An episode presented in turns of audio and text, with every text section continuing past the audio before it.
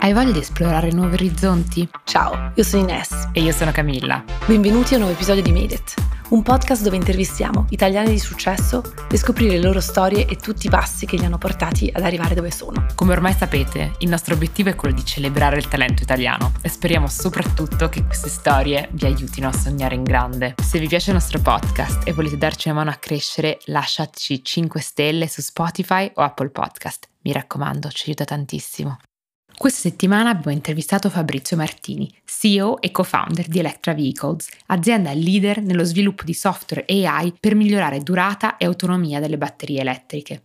Prima di iniziare vi vogliamo parlare del nostro sponsor, Conto. Ne avete già sentito parlare? Conto è la soluzione di gestione finanziaria e contabile che aiuta startup, PMI e freelance a risparmiare tempo e aumentare la produttività. Sappiamo che gestire le proprie finanze quando si ha una società non è proprio una passeggiata. Quindi Conto potrebbe essere il vostro lifesaver. Ve ne parleremo di nuovo tra poco, ma intanto vi volevamo già annunciare che Conto ha deciso di offrire un voucher alla nostra community. Made it X3 che vi permette di provare conto gratuitamente per tre mesi. Andate a dare un'occhiata su www.qonto.com slash it. Trovate il link anche in descrizione.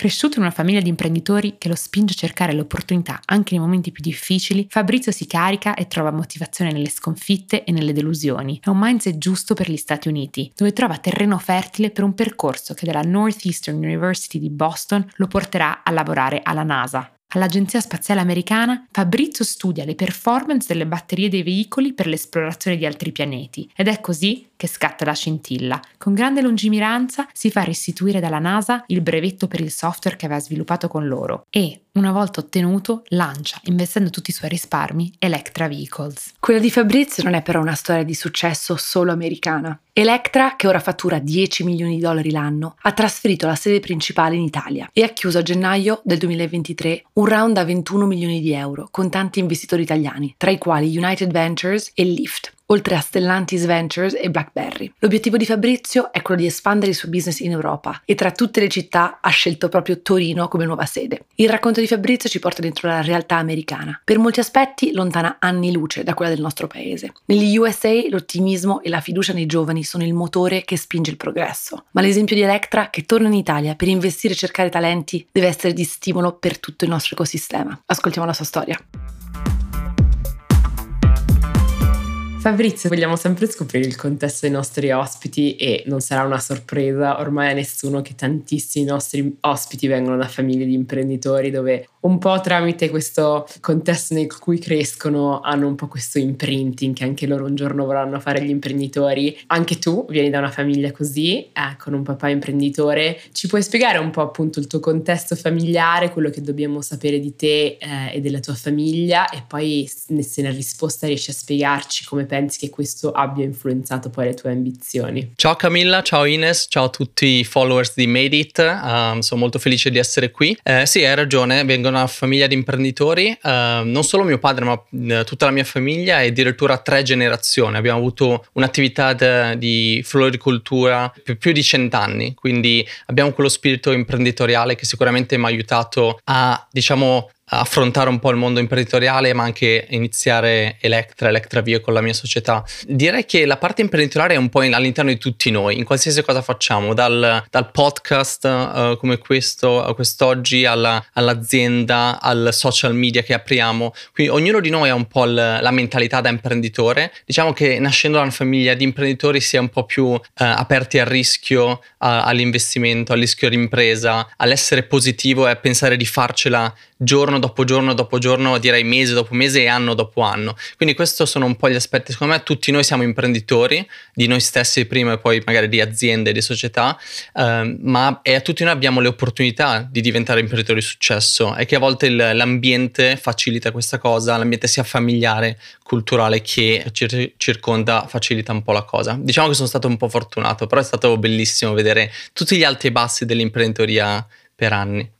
Infatti volevamo proprio chiedere che è questa domanda, quando uno è figlio di imprenditori spesso vive un po' una vita di alti e bassi anche guardando i propri genitori perché ovviamente non tutti gli anni sono anni stellari e ci sono momenti difficili, magari i genitori intorno a casa con il peso di questa scelta che hanno fatto e bisogna prendere tanti rischi. È un'attitudine che i tuoi genitori avevano, che hai imparato da loro, è una cosa che ti spaventava da piccolo quando magari tuo padre tornava a casa e portava a casa questa stress. Sì, beh, innanzitutto dire non solo mio padre, anche mia madre, in generale, tutta la famiglia in generale faceva parte di questa, di questa impresa, quindi anche le, le, qualità di gender, di genere c'era, e l'ho vista presente e la riporto anche un po' in Electra, cercando di avere eh, equilibrio tra uomini e donne. In ogni caso, eh, sicuramente eh, ci sono periodi ottimi e periodi più difficili in tutte le cose che facciamo, in qualsiasi iniziativa, qualsiasi impresa. Eh, l'importante è vedere i periodi difficili come opportunità. C'è sempre una, un aspetto, quando qualcosa non va, quando qualcosa è di, in difficoltà, bisogna trovare, bisogna rallentare e trovare l'opportunità nel disagio, l'opportunità nella, nelle complicazioni, perché ci sono sempre. Io quando eventualmente la mia famiglia tornava con delle difficoltà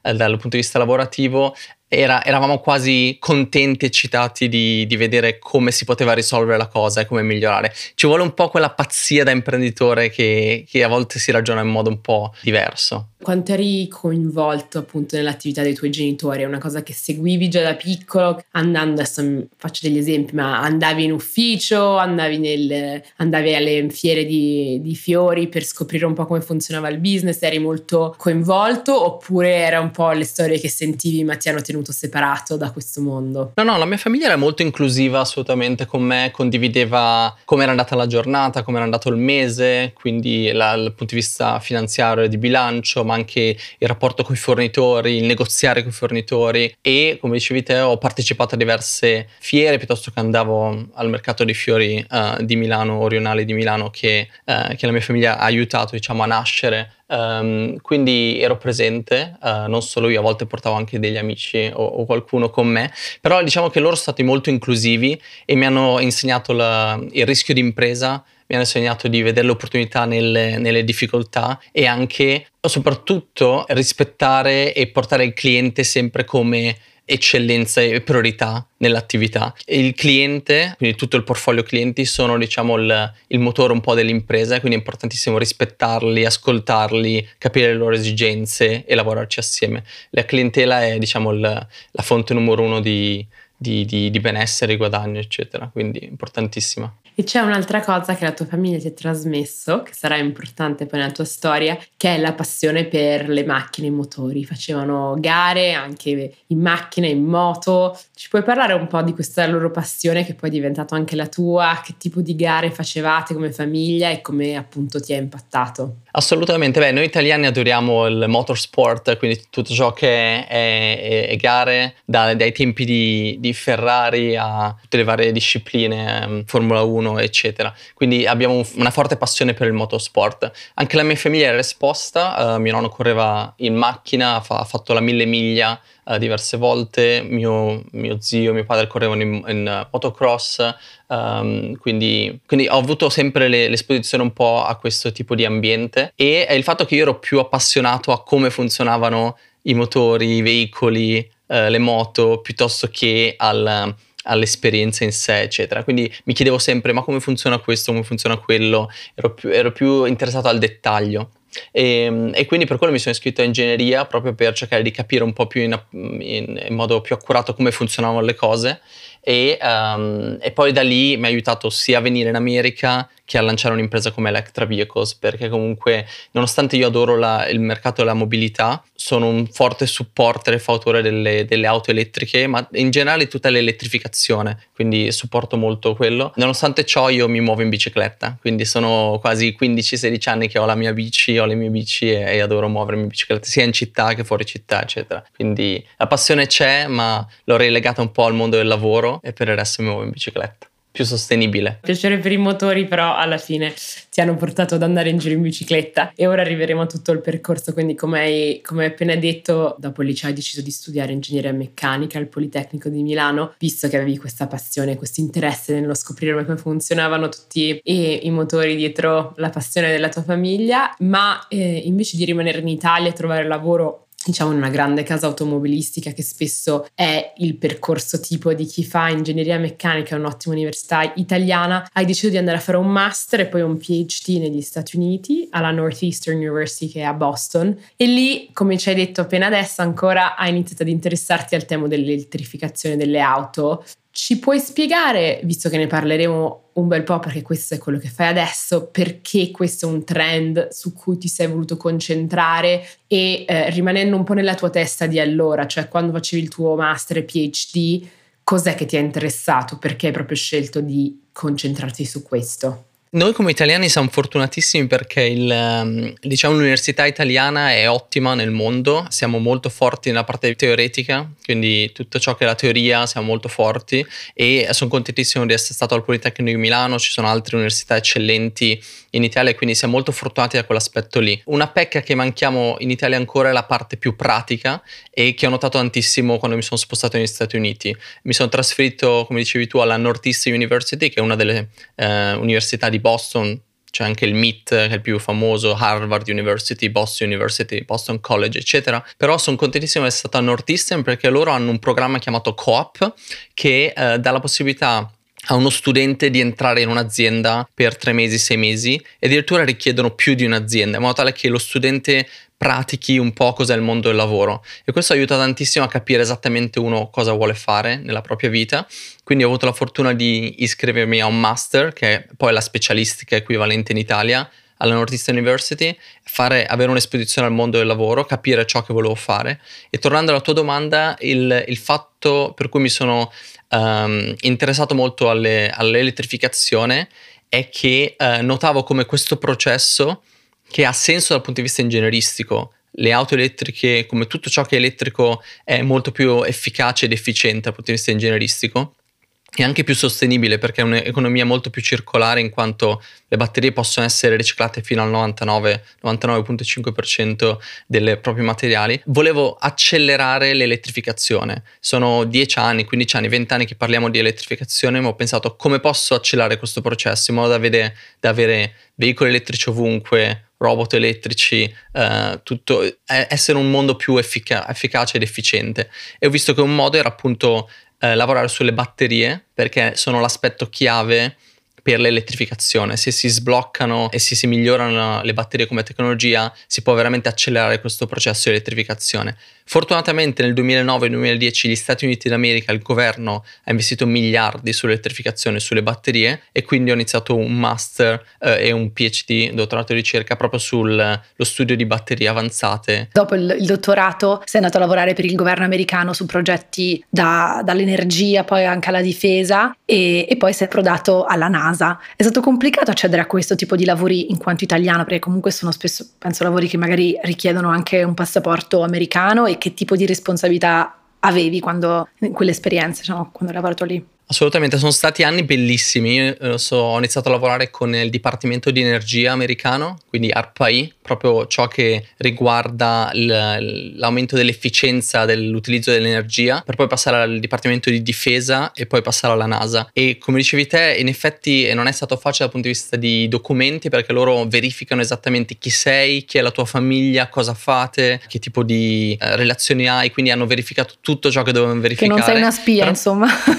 Assolutamente, no, no, sono molto molto attenti a riguardo, sì, sì. E, però siccome nel, negli anni del Dipartimento di Difesa dovevo entrare in basi militari, hanno sicuramente fatto un check estremo. Però poi questo mi ha aiutato ad ottenere prima la carta verde, la green card, e poi il passaporto che ho ottenuto in maniera abbastanza rapida perché ehm, ero comunque affiliato eh, e supportavo un po' il governo nei propri studi, nella propria ricerca. Un aspetto interessante è che il governo americano investe tantissimo in ricerca e sviluppo, quindi è proprio un rischio che si prende, però si prende anche tanti benefici perché vediamo come gli americani eh, ottengono sempre eh, tecnologie nuove e, e, avanzano molto sul mercato rapidamente perché investono tanto in ricerca e sviluppo.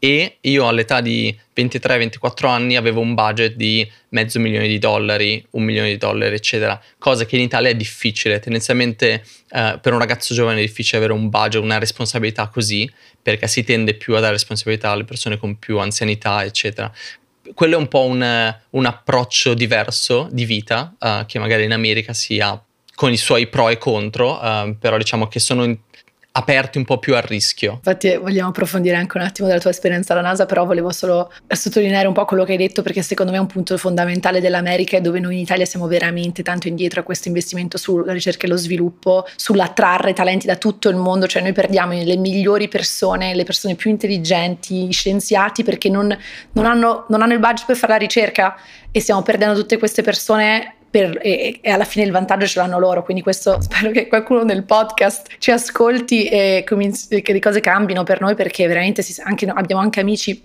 medici, non, non, possono fare i ricercatori, devi per forza fare un altro lavoro per mantenerti e, e questo è un, un, limite enorme. Vabbè, dopo questa side note ti, volevo chiederti un, un attimo, vai scusa, volevi aggiungere qualcosa? Sì, sì, magari aggiungerei il fatto che un aspetto interessante è quando mi sono trasferito negli Stati Uniti ho notato che tantissimi direttori e direttrici di ricerca e sviluppo sono italiani. Quindi noi, la, la cosa bella degli italiani è che eh, abbiamo molta creatività, il nostro cervello eh, è creativo di tutti noi, quindi siamo in grado di um, affrontare la ricerca e lo sviluppo in modo più um, innovativo rispetto a altre, altri popoli, eccetera. E questo è, è, chiaro se guardi le varie società americane dove noi abbiamo, uh, siamo direttori di innovazione innovazione, direttore di ricerca e sviluppo, eccetera. È un segnale chiaro. Diciamo l'Italia ha fatto qualcosa con eh, le varie um, diciamo, uh, leggi sul rientro dei cervelli, c'è uno sgravo fiscale per chi cerca di tornare, quindi qualche iniziativa c'è, abbiamo, mm, abbiamo bisogno sicuramente di più soldi nella ricerca e sviluppo il trend è quello, abbiamo bisogno di, di, di più e molto più rapidamente, sicuramente. E scusa, raccontaci un attimo un po' del tuo lavoro alla NASA, cioè su che progetto hai lavorato? Per la NASA abbiamo fatto circa tre progetti, uh, io ero investigatore principale di due di, essi, di questi. Uno dei, dei, principali era l'esplorazione di Venere, che poi in realtà l'esplorazione di Venere è stata quasi declassata perché ci siamo concentrati su Marte e ultimamente è stato declassato anche Marte perché ci stiamo concentrando sulla Luna per mandare la prima donna sulla Luna tra, tramite il progetto Artemis, che è un progetto NASA. Purtroppo doveva essere il 2024, è stato posticipato di due anni, quindi 2026, però vedremo la prima donna uh, sulla Luna con, con l'allunaggio, quindi ottimo progresso. Poi si cercherà di esplorare Marte e, e Venere. Uh, il mio progetto e quello del mio team, sicuramente eravamo un team, dovevamo avere, sviluppare tecnologie per l'esplorazione del, di Venere, del pianeta Venere, tramite satelliti piuttosto che CubeSat, chiamano, sono satelliti piccolini, piuttosto che droni, piuttosto che rover elettrici. E tutti questi aspetti erano comunque, diciamo, supportati da batterie quindi venivano, l'energia veniva da batterie e avevamo bisogno di, una, di, trovare una soluzione per la miglior batteria al mondo che potesse funzionare su Venere. Quindi hanno, hanno chiesto a me e al mio team di diciamo, selezionare la batteria migliore al mondo, capire qual era la marca, il modello, la chimica, uh, inoltre capire se si poteva prevedere un anno in anticipo un problema della batteria, quindi avere una, un'analitica predittiva e infine volevano essere in grado di mandare dei firmware update, quindi come se fossero degli aggiornamenti del tuo cellulare dalla Terra a Venere per migliorare il controllo della batteria nel tempo. Uh, questi erano tre aspetti che uh, non solo la NASA ne aveva bisogno, ma tante società, quindi avevano bisogno di selezione della batteria, analitica predittiva e controllo adattivo eh, e da lì, eh, visto che ho sentito che c'erano molte altre società interessate, ho detto c'è un'opportunità di business, c'è l'interesse a questi tre aspetti, forse si può creare una società, un'azienda. E lì è quando ho chiesto il brevetto indietro alla NASA e, e diciamo l'ho importato a Electra per poi creare una società. Come ti è venuto in mente di, insomma, di chiedere, cioè di provare a chiedere il tuo brevetto indietro? Una cosa che, che avevi già visto fare? Perché comunque è ovvio quando uno fa innovazione per grandi aziende, l'innovazione rimane in quell'azienda, no? quindi diventa parte di quell'azienda avevi già, cioè come ti è venuta questa idea e cosa ti ha spinto? Si immagino che insomma era lanciare il tuo business e prenderla per lanciare poi la tua la Electra. Sì, questo è uno degli aspetti chiave. Se guardo il, uh, il successo, comunque la crescita di Electra e noto due o tre milestone, Uh, sicuramente questo è uno degli chi- aspetti chiave che mi ha aiutato a portare la società a arrivare a 50 persone con l'obiettivo di raddoppiare entro fine anno. Quindi è proprio osare, nel senso che eh, invece di essere titubante, non sapere cosa faccio, però ho una bella idea, ci sono un potenziale cliente, eccetera, osare, quindi scrivere una bella email e chiedere. E effettivamente la risposta è stata sì, va bene, parliamone, possiamo effettivamente trasferire questo brevetto a te, alla tua società. E, e quindi secondo me la, un po' il take away, la, quello che si può imparare è usare nella vita e cercare non, non pensare ai, ai problemi, alle difficoltà che potrebbero esserci o creare, ma pensare più alle opportunità. La cosa peggiore può essere un no, essere un, una rejection, eh, però bisogna essere abituati e quasi st- essere stimolati da queste piccole rejection che nella vita oh, abbiamo, eccetto tutti noi abbiamo. Quindi no, lì è stato bellissimo, loro sono stati super supportive, quindi di supporto e poi da lì eh, ho diciamo ho deciso come imprenditore di mettere 65 mila dollari all'interno di Electra per iniziare ad assumere i primi eh, ragazzi, i primi team members eh, e da lì poi c'è stato il supporto dello Stato del Massachusetts, di Amazon Web Services, piuttosto che dei primi clienti, quindi è stato un po' tutto il, il processo. Però osare, osare, osare, importantissimo. Facciamo una piccola pausa per parlarvi di nuovo di Conto, il nostro sponsor. Vi abbiamo già svelato che Conto potrebbe essere l'aiuto che vi mancava per gestire la vostra contabilità in modo efficiente e veloce. Niente più conti in banca vecchio stile e fogli Excel disorganizzati. Conto vi permette di aprire un conto business online in pochi minuti e cominciare ad automatizzare e digitalizzare la vostra gestione finanziaria. Potrete pagare gli F24, inviare e ricevere fatture elettroniche e delegare in tranquillità la gestione delle spese, monitorando i vostri pagamenti in tempo reale. Andate su www.qonto.com it e potete utilizzare il voucher dedicato alla nostra community Made It X3 che vi permette di provare conto gratuitamente per tre mesi. Trovate il link in descrizione. E quindi ci hai detto che sei partito un po' con i tuoi fondi, poi sei riuscito ad avere investimenti da, da varianti statali, ma ci puoi raccontare un po' inizialmente su che idea si basava la tua azienda e quando ci avete messo a trovare quello che in gergo si chiama product market fit, di cui ormai parliamo molto sul podcast, ma ricordo ai nostri ascoltatori che è effettivamente un momento importantissimo quando si parte una startup in cui si capisce che il proprio prodotto effettivamente ha richiesta nel mercato e inizia a capire che i consumatori vogliono usarlo farlo, avete dovuto fare molti pivot o l'idea era chiara da subito? No, no, i pivot sono necessari, ma i pivot direi anche quando hai trovato il product market fit, c'è comunque necessità di aggiornarsi. Se vedete un'azienda a caso Tesla continua a, a emettere fuori nuovi prodotti quasi ogni sei mesi proprio per uh, andare a coprire delle aree, delle richieste sul mercato. Quindi product market fit uh, sicuramente ci ha preso un po' di tempo, magari circa due anni, un anno e mezzo, due, e però poi c'è la necessità di continuare a ritrovarlo il program market fit, perché comunque viviamo in un mondo che è velocissimo, le dinamiche cambiano, la, la finanza cambia, i players cambiano, quindi questo program market fit una volta trovato va comunque aggiustato, raffinato, eh, eccetera. È importantissimo essere flessibili. Sicuramente mi ha aiutato non solo il mettere dei fondi eh, di tasca mia, quindi tutto ciò che avevo messo via negli anni qui in America è stato devoluto e investito in Electra e questo mi ha aiutato tanto ad avere credibilità nei primi dipendenti, nei primi investitori, perché se tu ci metti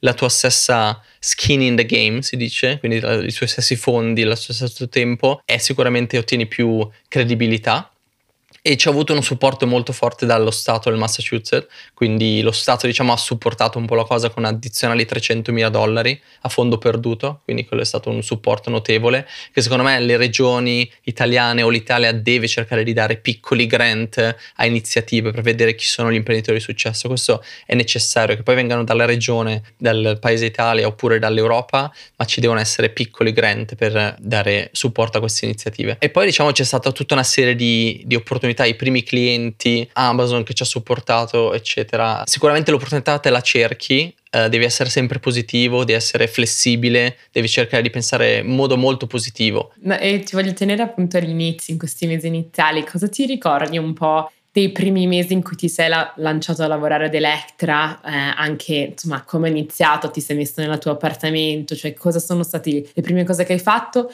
e soprattutto quali erano le tue paure più grandi, se provi a rimetterti nella testa di rimetterti nella mentalità che avevi in quei primi mesi, il primo anno, cos'erano le cose che ti spaventavano? Ah, fortunatamente la mentalità è più o meno la stessa di adesso, nel senso che più di spavento c'era molto excitement, cioè eravamo molto felici di, di, di innovare, di cambiare un po' il mondo, perché la tecnologia d'Electra è, è molto avanzata, diciamo che noi abbiamo creato un cervello intelligente per le batterie e Smart Brain for Batteries. Lo possiamo applicare ovunque c'è una batteria. Uh, adesso stiamo nel mondo del, dell'automotive, quindi dei veicoli elettrici, però questa tecnologia può essere applicata anche in altri settori come la robotica, uh, l'avionica, uh, piuttosto che stationary storage, eccetera. E quindi c'è molto eccitamento, c'è molto excitement, eccetera.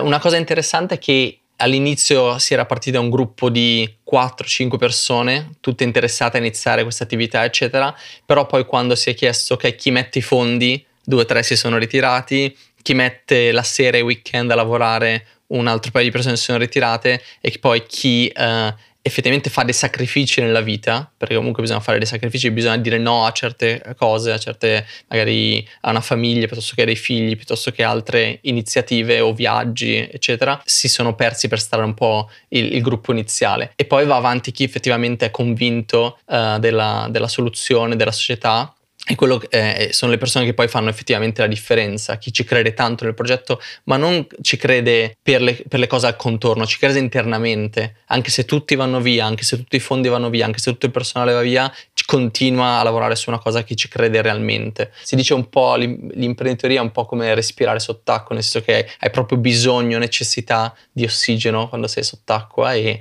e, e penso un po' sia, sia un'esperienza che, che, ho vissuto anch'io. È interessante vedere che l'avete tenuto anche negli anni a venire, però effettivamente mi immagino quando uno parte con un'idea di cui è appassionato, di, su cui crede veramente, su cui nel tuo caso avevi già lavorato, diciamo, a una versione di questa cosa, quindi sapevi già che c'erano delle applicazioni, deve essere un momento molto emozionante dove anzi hai voglia di stare, se hai skin in the game, come dicevi, hai voglia di stare tutta la notte a lavorare perché sai che stai lavorando verso qualcosa che ti porterà Assolutamente, la cosa importante è che questo sentimento ci sia dopo un anno, due anni, quattro anni, cinque anni. Ieri ho lavorato fino alle 2 del mattino perché ho voglia di innovare e sicuramente creare opportunità per Electra. Quindi questo sentimento che hai appena detto tu non c'è solo la parte, nella, nella parte iniziale di honeymoon, ma c'è per sempre. È come se fossi innamorato della stessa persona per sempre, giorno dopo giorno, eccetera. Quali sono, appunto, parlando di, beh, di momenti positivi, eh, ovviamente quando uno inizia con un'idea, anche se sei molto convinto, non sempre l'idea per forza va esatta, cioè hai bisogno di comunque validazioni esterne per capire che ecco ok, veramente quella cosa che avevo in testa sta funzionando e questa società sta crescendo e c'è potenziale. Ci sono state delle milestones particolari, dei momenti particolari nella storia di Elettra che ti hanno dato fiducia nel potenziale di quello che stavate costruendo? Assolutamente tantissimi, però non so se avete avuto modo di sentire questa risposta da altri imprenditori. Il cervello dell'imprenditore è un po', eh, io dico, eh, messo al contrario contrario, nel senso che noi per chiudere il primo round di finanziamento abbiamo ricevuto circa 130 no di, di gruppi di investimento interessati e io, ogni, e io e il mio team dopo ogni no eravamo quasi più eh, convinti e, e, più, diciamo, eravamo spronati a fare meglio. Quindi tornavamo a casa dalla, dalla riunione, dal meeting, eccetera, eh, aggiustando la slide piuttosto che rivedendo il financial model, piuttosto che rivedendo il numero di qua, contattando un cliente per una risposta. E, e c'è proprio quel, quell'aspetto interessante che quasi i no e le sconfitte eh, ti danno più motivazione. Però eh, tornando alla tua domanda, sicuramente ci sono stati due, tre punti chiave e quando il primo cliente ti manda il primo assegno, il wire transfer eh, da 30, 40, 50 mila dollari, è comunque una soddisfazione. Primo perché rientri in parte dell'investimento, secondo perché comunque c'è interesse e, ma, e direi che questo funziona per ogni cliente, poi c'è stato il secondo, il terzo, il quarto, eccetera, eccetera. Quindi i clienti crescono, gli risolvi dei problemi, quindi danno soddisfazioni. Poi quando sono magari qualcuno che lascia un'azienda dove è stato 10 anni, 15 anni, si unisce a Electra, magari sottopagato, perché inizialmente noi i nostri stipendi erano molto più bassi rispetto a quello che ognuno di noi poteva prendere. Poi diciamo che davamo in compenso in azioni aziendali, quindi stock option, eh, quindi c'è l'aspetto lì, però è un rischio che una persona che magari è tranquillissima con una famiglia, uno stipendio ottimo, si prende anche lui il rischio, quindi fa parte un po' di, del, del, gioco e del, dell'impresa quindi i primi clienti, i primi dipendenti e poi sicuramente gli investitori quando hanno fiducia in te, quando dico sì la tua visione nei prossimi 5-10 anni ha senso eh, e vogliamo farne parte, quella è un'altra soddisfazione. Questi sono un po' gli aspetti qua. E poi sicuramente c'è la famiglia e gli amici sono tutti molto orgogliosi Uh, eccetera. Però sono anche parte di questo successo perché se non c'è un supporto della famiglia e degli amici eh, è difficile anche andare avanti con tutti i sacrifici che, che, una, che un imprenditore fa. Tornando anche a questo tr- suo tratto caratteriale del, di essere gasato quando ricevi un no, intanto penso sia una cosa rara perché veramente le persone si fanno abbattere di solito da, da un no e penso che forse in questo i tuoi genitori, tornando a casa e non piangendosi magari addosso, essere un po' vittime no, delle, perché ci sono tante persone che hanno più, non hanno quest'ottica, no? sono più in ottica di lamentarsi, di vittima, invece tornavano a casa, siamo gasati, come possiamo risolvere questo problema? Questa secondo me è una delle, forse, una delle cose più grandi che uno può dare a un figlio crescendolo, di cambiare questa mentalità che abbiamo che da genitore uno cerca di risolvere i problemi per i figli, invece i problemi ce li, ce li avremo tutta la vita, anche perché il problema fa un po' parte, cioè risolvere i problemi è una, è una cosa che in realtà fa parte anche della felicità di, e, e li devi avere. Infatti, perché le persone ta- che hanno tantissimi soldi non sono felici, non hanno più tanti problemi da risolvere. e, e, e, quindi penso che questa cosa sia veramente, la, la volevo sottolineare, ne hai parlato più volte nel tuo percorso. Farsi dire 130 no, penso che 99,99 persone avrebbero mollato. Quindi è, è, una bella lezione che sei andato avanti nonostante tutto e a dividere adesso il successo di Electra, poi ne parleremo anche un po' più di, di risultati a livello finanziario, di fundraising, però insomma è bellissimo vedere questa cosa eh, perché uno può vedere i grossi titoli, ah avete raise 20 milioni e pensare che culo è andato tutto molto bene da subito, da sempre. Uh, sì, no, beh, sono d'accordissimo con te, assolutamente è importante um, spingere, spingere sempre, non solo all'inizio quando si ha l'idea, ma in ogni occasione possibile. È importante vedere la, le opportunità nelle difficoltà, essere ottimisti e questo è un aspetto che um, secondo me l'America mi ha aiutato, non solo la famiglia, ma anche l'espormi a una mentalità americana, perché se notiamo le mentalità il, il, modo di crescere dei figli in Italia e in America è quasi l'opposto, nel senso che in Italia si punta più a non fare questo, non fare quello, hai sbagliato questo, mentre in, in, in America è più eh, sei bravissimo, eh, sei il numero uno, eh, andrai alla grande, c'è proprio eh, quasi l'opposta visione. E qui c'è molto ottimismo, qui si pensa possiamo arrivare alla Luna, possiamo arrivare a Marte, possiamo arrivare a Venere, è una cosa che tutti, secondo me, gli americani hanno esperienza, poi ci sono le difficoltà anche in America, come non c'è supporto all'università, alla, alla health insurance, eccetera, quindi eh, non è tutto oro ciò che luccica,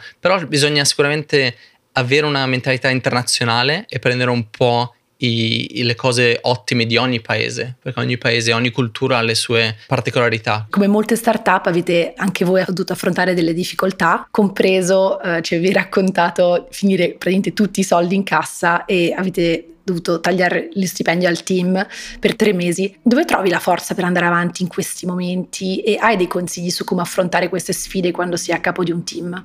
Allora, noi ad Electra abbiamo tre pilastri fondamentali e uno di questi ci ha aiutato in questa situazione. Uno di questi è un open book management, ovvero tutti i nostri dipendenti, team members, eccetera, sanno tutto riguardo al, ai clienti, ai contratti, agli stipendi, alla cassa, uh, piuttosto che alle nuove assunzioni, eccetera. È un aspetto che in Italia non c'è e fa quasi paura. Uh, in realtà um, in America ci sono diverse città che stanno um, avendo e lavorando come open book management, quindi quello che è successo quando eravamo un gruppo di 12-13 persone, eccetera, stavamo iniziando a, a finire soldi e uh, il team si è unito uh, poco prima di Natale e abbiamo detto facciamo, diciamo, tagliamoci gli stipendi, chi del 50% chi del 25% eccetera eh, in cambio di azioni aziendali di qualche stock option in più eh, in modo tale da estendere da due settimane di runway o tre settimane a tre mesi. Questa è stata un'iniziativa che per me io sono rimasto stupefatto, ho detto è fantastico, cioè che il team si mette insieme e, e, affronta una cosa del genere per tre mesi. In realtà questo ci ha dato la possibilità di chiudere al terzo mese il round di finanziamento e quindi poi dare aumenti a tutti, dare bonus a tutti e quindi sicuramente le persone sono rientrate non solo di quello che avevano tolto ma anche di più. Però Open Book Management, uno dei tre pilastri che Electra si basa, è stato fondamentale, è stato utilissimo. Questa cosa che sia venuta proprio dal team come iniziativa che non ha neanche tu hai, hai, dovuto insomma proporla. Invece in situazioni in cui magari dato, comunque il team vede, vede la cassa andare giù, non c'era altri fondi che stavano entrando dentro, si può creare anche il panico generale, cioè hai chiaramente un team che crede tanto, tanto in Electra e ha, ha, preso questo rischio, ma ci può anche essere in open book vedere questo e essere tipo, oh mio Dio, vado a fare delle, dei colloqui per altre aziende perché qua salta tutto. Come, cioè è un fine balance no, tra le due cose, quindi allora sì, però devi pensare a che le persone che lavorano con te lavorano per una missione finale, no, no matter what, nel senso che eh, come vi dicevo prima le, i ragazzi e le ragazze di Electra abbiamo la visione di, di portare sul mercato un, una soluzione che aumenta la, la vita di miliardi di persone,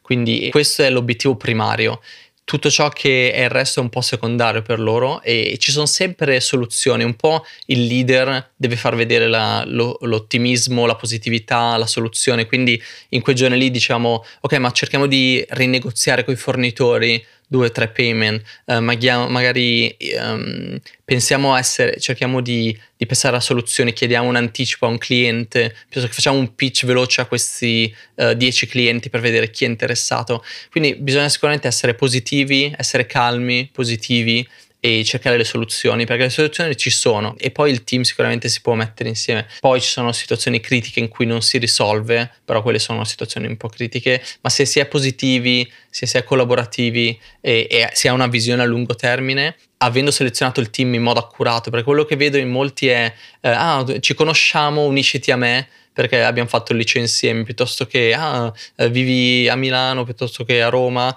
eh, lavoriamo insieme su questa cosa. No, il, l'importante è avere persone che hanno lo stesso mm, visione, missione finale, perché la visione e la missione è qualcosa che ci drive, diciamo che siamo intenti a fare no matter what di avere una forte mission e di condividerla e di avere un team che ci creda veramente, così non ti, non ti, non ti abbandona se il gioco si fa duro. E la NASA, quando, quando hai cominciato a lavorare per loro, ti aveva dato come condizione di rimanere quattro anni in America, quindi adesso da poco mi sembra fossero scaduti, fossero scaduti questi anni e hai deciso di spostare l'azienda in Italia. Come mai eh, rimanere in America non era un vantaggio per quello che stai facendo? Allora, beh, noi, noi, vendiamo nel mercato internazionale, nel senso che mm, nostro, la nostra soluzione si chiama EVI, è un cervello intelligente per le batterie e la diamo in licenza alle case automobilistiche e tier 1 nel mondo. Quindi la maggior parte dei nostri clienti, circa una dozzina, erano in, America, in Nord America, e vediamo comunque, vedevamo come il mercato europeo e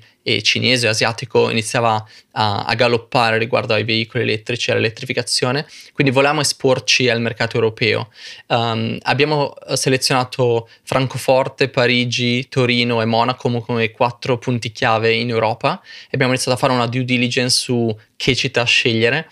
E quello che abbiamo trovato a Torino è stato un ottimo ecosistema non solo di talenti, eh, ma anche di imprenditori piuttosto che di investitori. Infatti noi um, abbiamo uh, due investitori, il club degli investitori Lifty um, par- di, di, Torino, diciamo, e, e, poi un supporto molto forte dalla regione, quindi dal, dal CEIP, uh, piuttosto che um, altre organizzazioni, la regione Piemonte uh, e anche il Politecnico di Torino, l'Università di Torino, eccetera. Quindi abbiamo trovato un ottimo supporto, un ecosistema molto favorevole e quindi abbiamo deciso tra Parigi, Francoforte, Monaco e Torino di effettivamente aprire un'azienda, si chiama Electra Vehicles Europe, è in base a Torino Torino, siamo circa uh, 10 uh, lì e stiamo assumendo 30 persone. Quindi come dicevo adesso siamo a 50, dobbiamo essere circa 100 entro fine anno e la parte europea sta crescendo molto più rapidamente. Non stiamo trovando talenti, talenti per uh, esperti in machine learning e AI, io invito tutti chiunque guardi Infatti, stavo proprio per dire se ci sono dei machine learners o insomma persone di questo settore, mandate un messaggio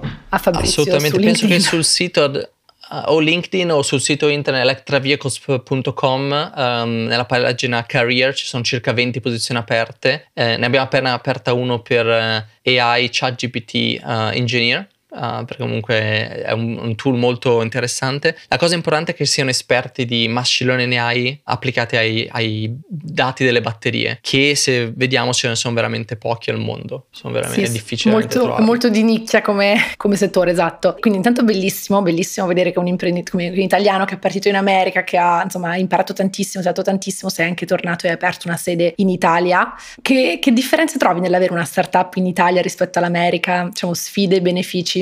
Ah, è, è, completamente quasi l'opposto, è, è, molto diverso, nel senso che mh, mm, le dinamiche, le dinamiche um, per effettuare qualcosa sono un attimino più lente Uh, nel senso che qua in America è tutto più rapido. Aprire un conto bancario la sera in, in sei ore ce l'hai aperto, qua chiede magari me- un mese, due mesi, eccetera. Piuttosto che um, un fornitore le relazioni, è tutto, eh, c'è un po' più di, un po' più, lo sappiamo, c'è molta burocrazia in Italia e eh, quella è una cosa che dobbiamo cambiare assolutamente il prima possibile. Eh, parliamo tanti, da tanti anni, snellire la burocrazia, digitalizzazione eh, e, e, e, vedo dei progressi, ma siamo ancora lontani anni luce dall'America. Qua tutto, si può fare tutto da remoto, tutto da internet, tutto su cloud, eh, non c'è nessuno bisogno di nessuna firma autentica, nessuno stamp eh, effettivo, servono pochissimi documenti per fare qualsiasi cosa, quindi diciamo che è più facile, è più rapido qui,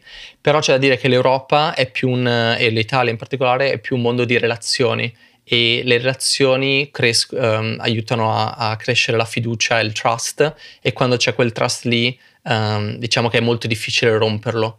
Uh, mentre qua in America è molto più facile. Un esempio, se c'è un cliente americano e un cliente italiano o europeo, il cliente italiano europeo sarà lì, uh, diciamo, per tanti anni se non per sempre, mentre il cliente americano se trova il competitor che è 2% in meno di, di prezzo o il, 2, o il 5% in più di, di uh, performance, diciamo che tende a, a, a, switchare. Quindi ci sono aspetti positivi e negativi. Um, secondo me l'Italia ha un grosso potenziale e se riduciamo un po' le, uh, la burocrazia, aumentiamo la digitalizzazione e diamo più fiducia ai giovani, alle iniziative, all'impresa, avremo un ottimo sistema paese. E parlando anche un po' di cose che sono successe nel, dal tuo rientro in Italia, Abbiamo parlato un po' dei 130 no iniziali, però a febbraio avete annunciato un, un round di fundraising da 21 milioni di dollari, guidato da, con anche investitori internazionali, ma guidato da United Ventures, che lo sappiamo un fondo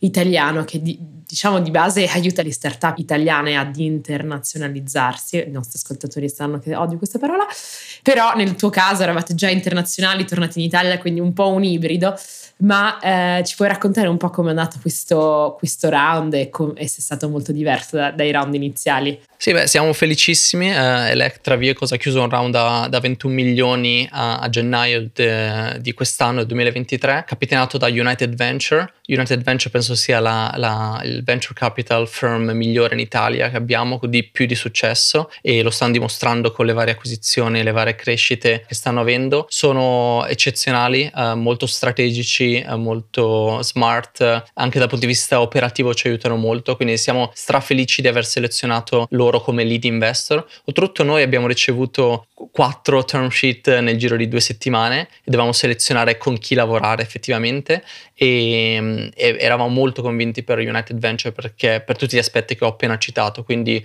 molto supporto hands-on e coinvolgimento. Quindi per quello siamo molto felici. Inoltre nel round hanno partecipato due grossi gruppi come Stellantis, che è il, il terzo uh, più grosso OEM al mondo e siamo molto felici a riguardo in quanto è una uh, società che sta crescendo molto, sta puntando molto all'elettrificazione e anche il loro sviluppo e crescita è notevole quindi uh, Stellantis siamo molto felici di, di, lavorarci assieme. Inoltre BlackBerry che si sono spostati da dieci anni fa dai cellulari al, all'automotive con il loro QNX e adesso il nuovo, nuovo, nuovo, prodotto Ivy, stiamo collaborando da diversi anni. Inoltre ci sono, nella parte degli investimenti c'è uh, Lifty piuttosto che il club degli investitori, Prithvi Venture, Fior di Loto, eccetera. Quindi eh, diciamo che il, il, team di investimento è, è, ottimo.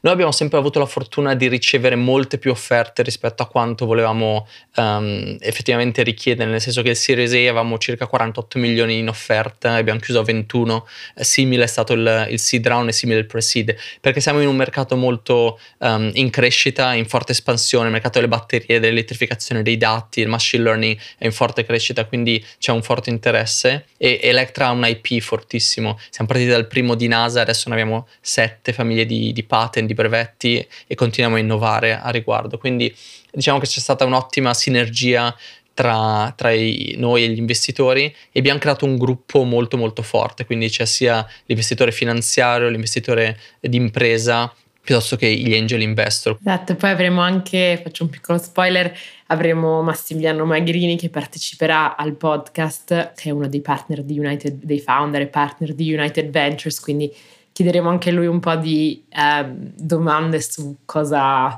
quali sono i trend nei quali stanno investendo, sicuramente l'elettrificazione con voi è uno di quelli E, e, poi lo dico per chi si è perso questo capitolo, che ogni tanto io mi dimentico che Stellantis è la, il matrimonio del gruppo Fiat e del gruppo Peugeot francese, quindi come dicevi uno dei più grandi OEM, quindi case automobilistiche in Europa adesso.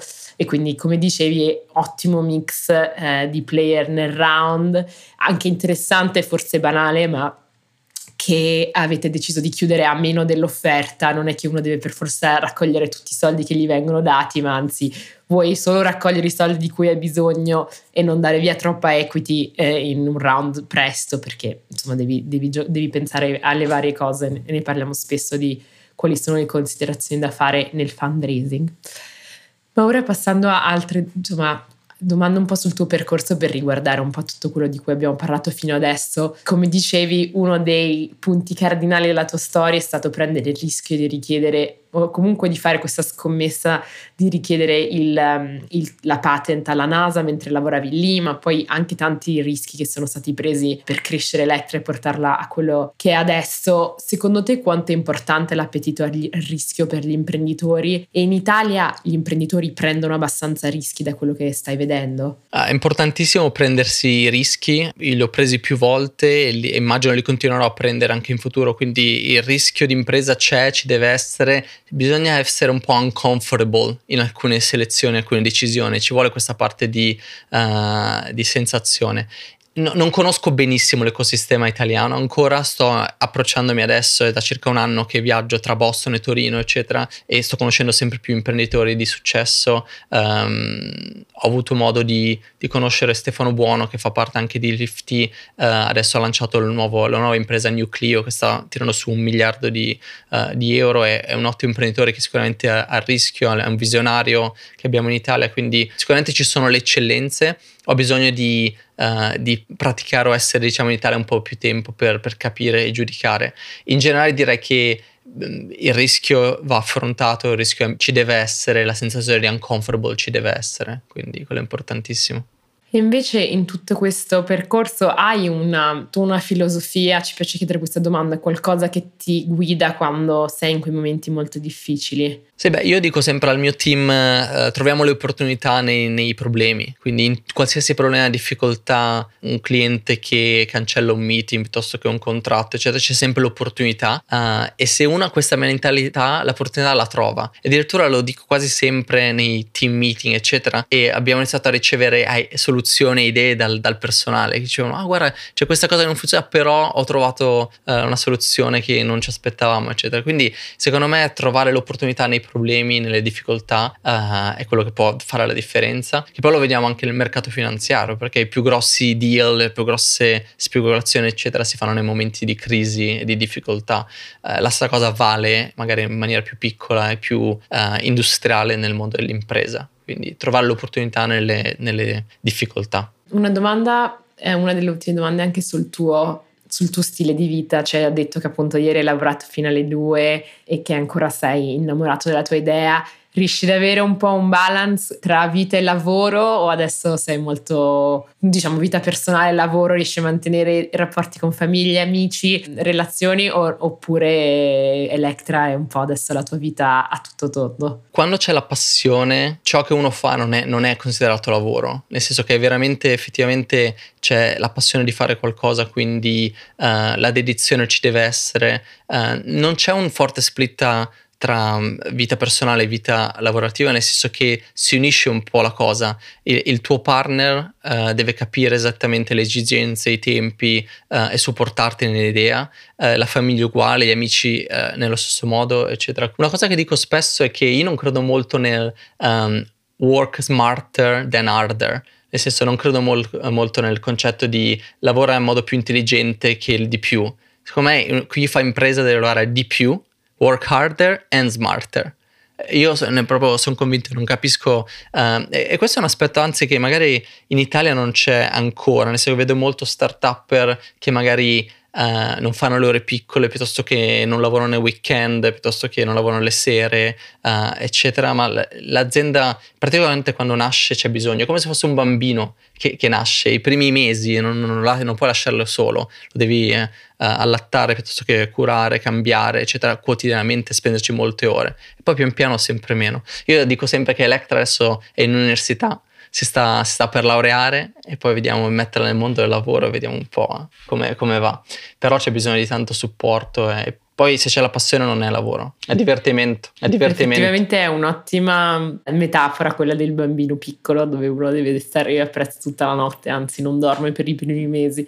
Eh, siamo arrivati alla fine della nostra intervista e mm, ne hai parlato un po' nella tua nella nostra chiacchierata, quindi sono curiosa di sentire la tua risposta. La nostra ultima domanda è sempre la stessa ed è in che modo la tua italianità ti ha aiutato nel tuo percorso? Io adoro essere italiano, per me è un, un orgoglio um, e sono felicissimo di essere italiano e sono molto felice e onorato di avere l'opportunità di portare tecnologia sviluppata in America, eh, negli Stati Uniti, in Italia, portare eh, eccellenza e innovazione in Italia e sicuramente la creatività uh, che dicevo all'inizio della, di questa conversazione che tutti noi abbiamo, perché siamo un popolo creativo, l'abbiamo visto in anni di storia, è, è stato sicuramente importante essere creativo, andare oltre i limiti è molto importante, quindi questo è un aspetto. E poi l'orgoglio italiano c'è sempre. Io quando ho aperto la società a Torino ero, ero felicissimo e ringrazio tutti del supporto, è stata uh, un'emozione incredibile. Adesso si cerca di entrare sul mercato. Uh, idealmente con aziende italiane, se non europee e, o mondiali, eh, vedremo, vedremo. Però ci son, c'erano tante novità, quindi seguiteci su LinkedIn, Electra Vehicles o sul sito electravehicles.com, ci saranno tantissime novità, eh, ci vedrete. Eh, torneremo al CES, al CES l'anno prossimo con grosse novità, quindi stay tuned.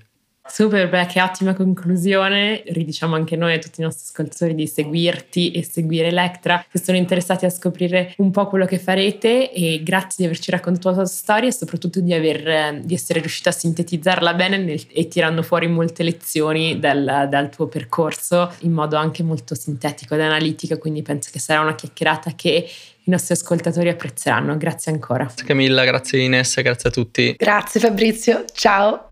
Questo episodio è stato sponsorizzato da Conto, la soluzione di gestione finanziaria e contabile che aiuta startup, PMI e freelance a risparmiare tempo e aumentare la produttività. Se avete bisogno di un conto business che vi aiuti anche a gestire le spese, andate su www.conto.it